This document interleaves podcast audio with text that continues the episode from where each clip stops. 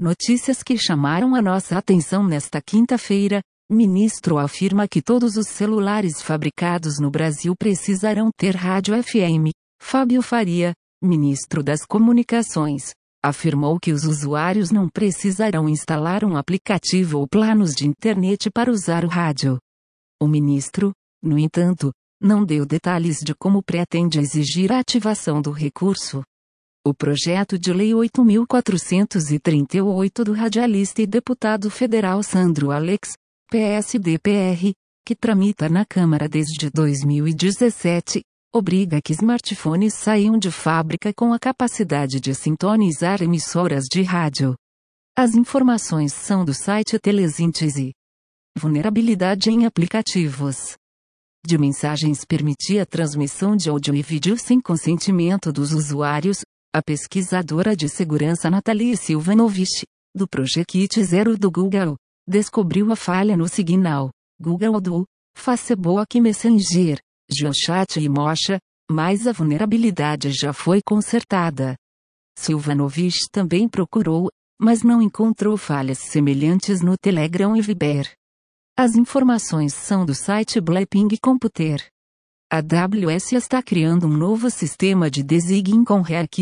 A Amazon afirma que a AWS UI é uma coleção de componentes ReaKit que ajudarão a criar experiências de usuário intuitivas, responsivas e acessíveis para aplicativos da web.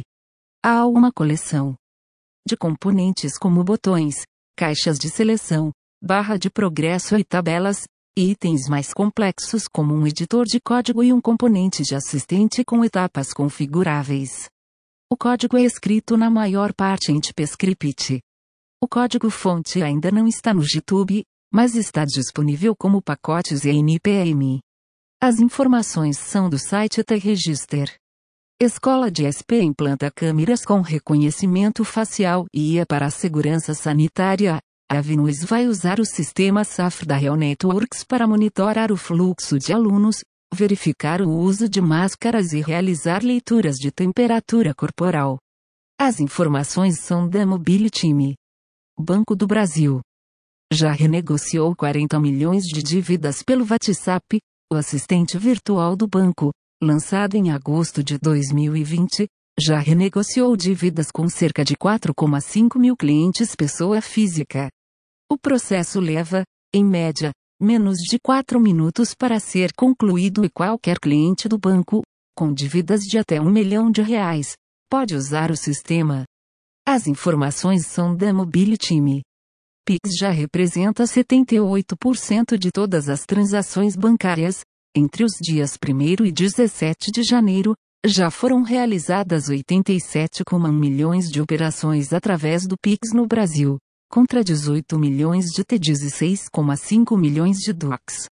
O número está em crescimento já que em dezembro, esse percentual era de 68,5%. As informações são do site 6 Minutos.